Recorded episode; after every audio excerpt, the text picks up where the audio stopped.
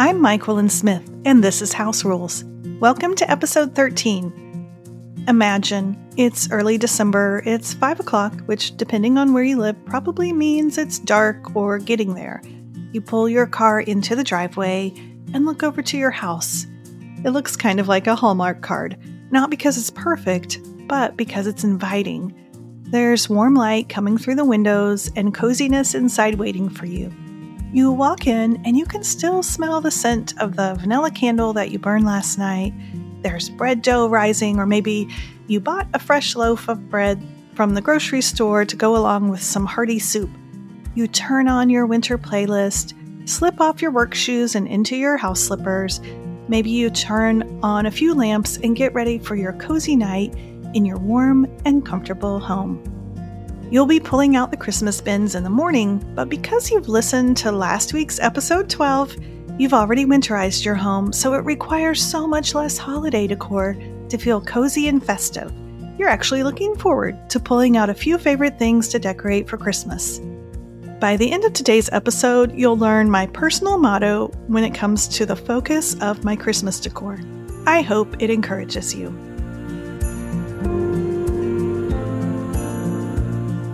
About 15 years ago, this was just one year after the falling mantle garland disaster I shared last week, we lived in a different rental house, and this one had a big staircase that had a few turns in it. This meant that I had a lot of handrails turning corners going up the stairs. And I was excited because years and years prior, I had found a bunch of vintage Christmas greenery at a yard sale. I'm talking trash bags full of greenery and I had been moving them from house to house, saving them in case I ever needed it someday, and finally I had a place to use it. I started out one morning shortly after Thanksgiving. My boys were at school, and I pulled down those five or so bins of old greenery from the attic, and I started at the top, winding them around the banister. It was messy, tedious work, but I knew it would be worth it to get the Christmassy staircase of my dreams. A few hours later, I had finally attached all the greenery, and I stood at the bottom of the stairs in a pile of pretend dusty evergreen needles. I looked up and I hated what I saw. Y'all, it was the worst experience because I was tired. I was looking so forward to a beautifully decorated foyer, and it did not look at all like what I envisioned. Also, I had saved this precious garland for years. I think I purchased it secondhand the very first year Chad and I were married. So I'm embarrassed to say I saved it for 10 years before I had a house big enough to use it all. So I would use maybe one or two strands, but I bought so much and I had saved so much. We had truly, literally moved 10 times. That is not an exaggeration. That's an actual number at that point, and I had convinced myself that this pretend old garland had so much value. And now I finally used it, and I didn't like the way it looked. Even worse, I had no idea what to do to make it look better. But what I did know was this year I was not willing to do what I had done the previous year, which was, ugh, that doesn't look good. So I tried to go to Hobby Lobby multiple times to see if I could fix it by adding more stuff. So I decided right then and there in that moment that even though I had been saving that discount garland for years, this was my chance to use it and it wasn't working. So I made myself a fresh iced coffee. I immediately went to work taking down all the garland, packing it up into the bin so that I could sell it at the yard sale that I was planning to have right after Christmas. The feeling of freedom was shocking and remarkable. I had the floors swept and the house looked like nothing had happened by the time my boys came home from school and by the time Chad came home from work. But the truth is, something had happened. I learned so much about myself that day. I decided that just because I kept the garland for years and years and years and years and years, envisioning how glorious it was going to be in my big, beautiful home, even though I found it for such a good price and I moved it from house to house, caring for it, making room in the attic. I let myself decide in an instant that it wasn't worth it anymore, and that I wasn't willing to keep it in hopes that I could recoup the effort, the cost, the space, and the vision of what could be. I was a little bit confused but I also had this strange sense of pride about my decision. My family didn't even know what had transpired while they were gone. But that day, I decided that I wanted a Christmassy home that felt simple, that felt fresh, alive, and one that brought me and my family comfort and joy. I still love and loved Christmas decor back then, but I just wasn't willing to pay the price of storing lots and lots and lots of dusty bins, exhausting myself three weeks before Christmas every year, only to have to pack it away for 11 months. That was my personal decision. Looking back, that one decision changed so much about my life. It was the first time I really trusted myself to change my mind. I think I became a cozy minimalist that day. I was able to evaluate and create the type of Christmassy home that I wanted, not the kind that the craft stores made me think that I needed. For me, I learned that I myself, no, this is not about you, but me, I learned finally that I actually like real garland and real greenery and real Christmas trees. I think part of it is I, I like real things. I like the way they smell, the imperfect way they look. But I think I also just like the fact that I can throw it away at the end of Christmas and I have to pack it up and take care of it. So I have to keep relearning this. Even just last year, we moved to our bigger house and we did purchase a real tree for our family room, but I also decided to get a pretend tree for another room in our house. I thought I'm going to splurge. I'm going to get this beautiful tree from Terrain. It has great ratings. It was a little bit pricey and it was beautiful and I hated it. I don't know what's wrong with me, but for some reason, me and pretend trees, we do not get along. So I will be passing this tree along uh, to my boys, my husband for their shop so they can have something decorative lit there. And hopefully, I will finally learn that I'm not going to be happy with fake Christmas garland and I don't have to question it. It just, it ain't for me, dog. So we'll see if I finally learn. Now I know that I create the most festive, peaceful, welcoming Christmas home when I focus on just three things simplicity, comfort, and joy. It has also helped me to separate the idea of decorating for winter and decorating for Christmas. And I hope this mindset helps you too. So I'm writing this episode a week before Thanksgiving and I still have pumpkins out, but that doesn't mean I haven't started to winterize my home yet. So if you listen to episode 12, you already know about winterizing. And if you haven't listened yet, this episode's not going to make sense until you do, so make sure you listen to episode 12 first. So, even though I haven't unpacked a single Christmas bin, our home feels like it knows that the seasons are changing. I had our fireplace inspected. I'm currently sitting in front of a cozy fire. I put out all our battery powered candle window lights on Halloween night, so they're going to stay until the time changes. I guess that's in March. I pulled out heavy throws and tossed them on the sofas and our sheepskin rugs. So it might not feel like Christmas, but it also doesn't feel like nothing. It feels like my house realizes that it's 32 degrees out when we wake up, but I get to use these items through Christmas, probably into March. If you've winterized your home in a way that welcomes the season with your senses, then your home already feels somewhat Christmassy. Since your home is winterized, anyone who enters, including you, is already getting the cozy winter vibes by what they see, touch, hear, smell, and taste. That means two things. First, you don't have to pile on loads of additional sto- store bought decor to make your home feel festive. And you don't have to deprive yourself of that meaningful beauty that I know you crave that highlights the true meaning of Christmas. The key is to strike the right balance between the two so that decorating for Christmas doesn't become a burden. And of course, every year probably is a little bit different. If you're going through the motions this year and decorating the house feels burdensome or unbearable, this is your sign that you can stop. Maybe you need to make a change. Maybe you need to undecorate or rest. Isn't that the best atmosphere that we can create for our families? We don't have to have a Christmas that has to be packed away in 20 red and green plastic containers and feels like hard work and long to do lists and hurry. This year, it could be that de emphasizing the holiday decor will help you re emphasize the true meaning of Christmas. If that's the case, give yourself the gift of rest by doing less. Or if this is a year you can't wait to usher in the thrill of hope and part of that to you looks like decking the halls, by all means, I want you to do that. If your decorating energy is high this year, I hope you enjoy every minute of embellishing your home as a visual representation of how you feel about Christmas. There is freedom on both sides of the Christmas decorating spectrum, and both cozy abundance and minimal simplicity can help you celebrate Christmas in your home. I think the best gift that I can give you and that you can give yourself is permission and blessing to do less this Christmas if that's what you need and the weary world rejoiced. Left to my own devices and unchecked without intention, I know that I can end up making Christmas more difficult for myself. My default mode is to think I need to do everything the same as I've always done, plus add in a few new ideas that I want to uh, try. I assume things need to be complicated and time consuming in order to be special or in order to do Christmas right. That's kind of the let it be hard mindset and none of us have time for that this Christmas. So, what if you chose to let Christmas be simple and easy this year? You can choose simplicity, comfort, and joy.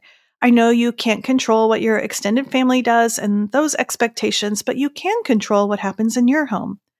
What if you demanded less of yourself this year? One way is to begin by making some subtractions in your home before you make any holiday additions. And though you might have already have your tree up and all of that, you can still just walk through your house being mindful if there's anything that could just be put away for the next few weeks. Maybe you create an empty surface on your coffee table. Maybe you take the stack of magazines out or a few pillows. Just removing a few things can help it feel simple. This next idea has really changed my Christmas decorating energy. I begin by telling myself that I'm only going to decorate for three places for Christmas. And then I evaluate my time, my energy, and my decor and see if I want to add more. Okay, yes, that's exactly right. Three places. So I challenge you by starting with three places in your home. Remember, you've already winterized, and you can make those three places as overboard or underboard decorating as your personal style would like. So maybe you like lots of kid art and color, or you crave all whites and neutrals, or maybe you want red and green, whatever your heart's desire. It's not about choosing the style. It's just about focusing your effort and making first three places feel super Christmassy to you, and then deciding if you need more. So for me, one of those three places is going to be the Christmas tree. So then you only have two places left to concentrate your effort. A lot of times I want to do um, my fireplace. So I'll do some greenery, maybe some lights or candles, and then hang the stockings. So that's two places. Oh my gosh, one place left. So from there, maybe it will be um, like decorating the sideboard or a wreath on the front door or on the mirror, something like that. What I do after I decorate the three places and what I would challenge you to do is take a break. don't don't directly look at your bins and say, "But I have so much stuff left." Instead, look at your house and say, "How does it feel? Does it feel simple, comfortable, joyful? Does it feel like Christmas? Could you be done?" And you get to be the boss of that. I don't have a way to help you decide, but I will say more often than not, the reason I continue to decorate is not that my house doesn't feel Christmassy, it's because I just have extra stuff and I feel like I have to use it. So a lot of times, instead of being bossed by my stuff, I've realized I want to be the boss of my stuff. And if my house feels Christmassy enough after winterizing and focusing on three places, then I'm allowed to keep everything in the bins and be done. And in the next episode, I'm going to tell you what to do after Christmas and how to pack up your Christmas. But for now, we're not going to worry about what's left over in the bins. Of course, the first year I did this, I realized I wanted to add more stuff just because I had it and it felt like it was tradition. But I really didn't need the rest and I didn't even love how that stuff looked. It was so freeing and still beautiful to focus my efforts on a really gorgeous Christmas tree, a pretty mantle, and sometimes someone will gift us a wreath and I'll put it on the front or back door. I'm going to tell you the very first year that I truly simplified our Christmas, like to the point of like panicking a little bit about what I was giving away and not using. I, of course, took photos of my home and I was blogging regularly at that time, and Better Homes and Gardens took notice. and saw some of the photos and they wanted to do a Christmas shoot at that year. So that convinced me that what I knew might be true was actually true, which was I could have a really festive Christmassy home while using less stuff. Although the point is not to be in a magazine, it was kind of reassuring to me that I did not need all that excess, all that stuff I had been saving to have a festive home that felt like Christmas to my family. So, since I'm not a card carrying minimalist, but I'm a cozy minimalist, of course, I get to decide when I've hit my style and stuff threshold, and you do as well. So, at Christmas, I will often still limit myself to three places, but I still like the places that I focus on to feel really full, really gorgeous, and really abundant. So the minimal part of me keeps the decor simple and doable, but the cozy part of me keeps everything really interesting and meaningful. You get to create your own limits and boundaries, but the point of this episode is for you to remember that you get to boss your stuff, not the other way around. So one last word about boundaries. I know we probably all have that certain something that we want to make sure gets displayed, whether it's a Christmas village or a certain nativity scene, whatever it is. But most of us have something that once it's displayed, it officially feels like Christmas. Of course, cozy minimalists are allowed to have collections too. We just understand the difference between a collection and a hoard is boundaries. So instead of buying every single house for the Christmas gingerbread village forever, we set a boundary. And we know that we're allowed to fill up whatever the boundary is. Maybe it's the top of the buffet or the top of the piano. And that tells us when we have enough Christmas houses. And if we want more, then we let others go. So that's the difference between a cozy minimalist and a stuff manager when it comes to our Christmas decor.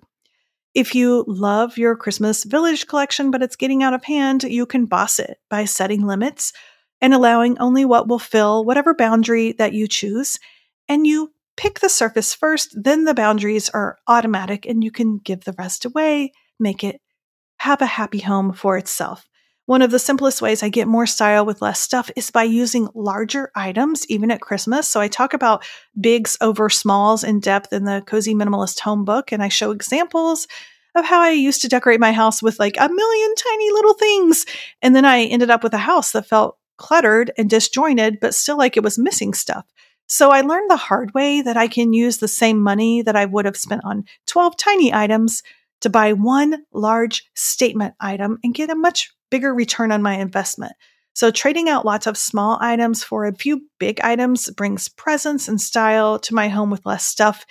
And that's the same whether it's Christmas decor, wintry stuff, or just everyday decorating.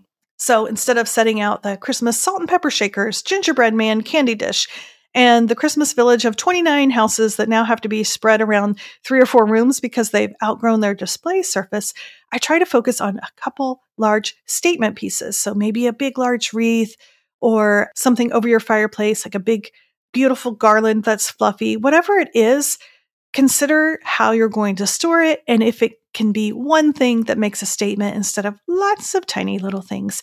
Oh, and if you have a quirky statement piece in your home that already is something that gets attention, I think one of the best ways to kind of welcome the Christmas season is just to embellish what you already have that is catching people's attention. Maybe you have a custom hood over your stove. Maybe you have a big, beautiful carved mirror right by your front door. Those are the things that should be embellished. And so they are already decorative. They're already adding to the style of your home. Add a little bow, add a little candle, add a little Rudolph nose, just something little nodding to the fact that that item that's already a signature piece is having presence in your home. You know, you don't have to create the most visually enchanting, magical, expensive, laborious Christmas house for your family unless you just truly want to. You're allowed to change your mind. You're allowed to start a new tradition to pass on decor or let your kids adopt a room to decorate or undecorate this year. You're not required to have bins of Christmas decor in order to have a meaningful Christmas in your home with your family. When you choose to be intentional about something as basic as Christmas decor, it truly can spread and create a space to help you be more intentional about other things. At least that's how it worked for me so I hope this year you can find a few areas to remove some expectations, some places to simplify, but also have a beautiful holiday with the people that you love most in the world. When you choose to not force perfection and allow imperfection to work its magic, people will naturally respond by letting their guard down and connecting on a deeper level. You don't have to have the most festive home on the block in order to host meaningful holiday gatherings.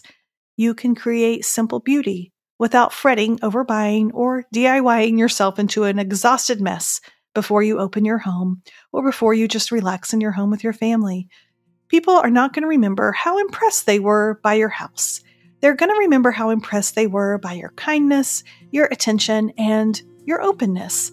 This Christmas, I hope you welcome people into your home with love and simplicity and celebrate the season together.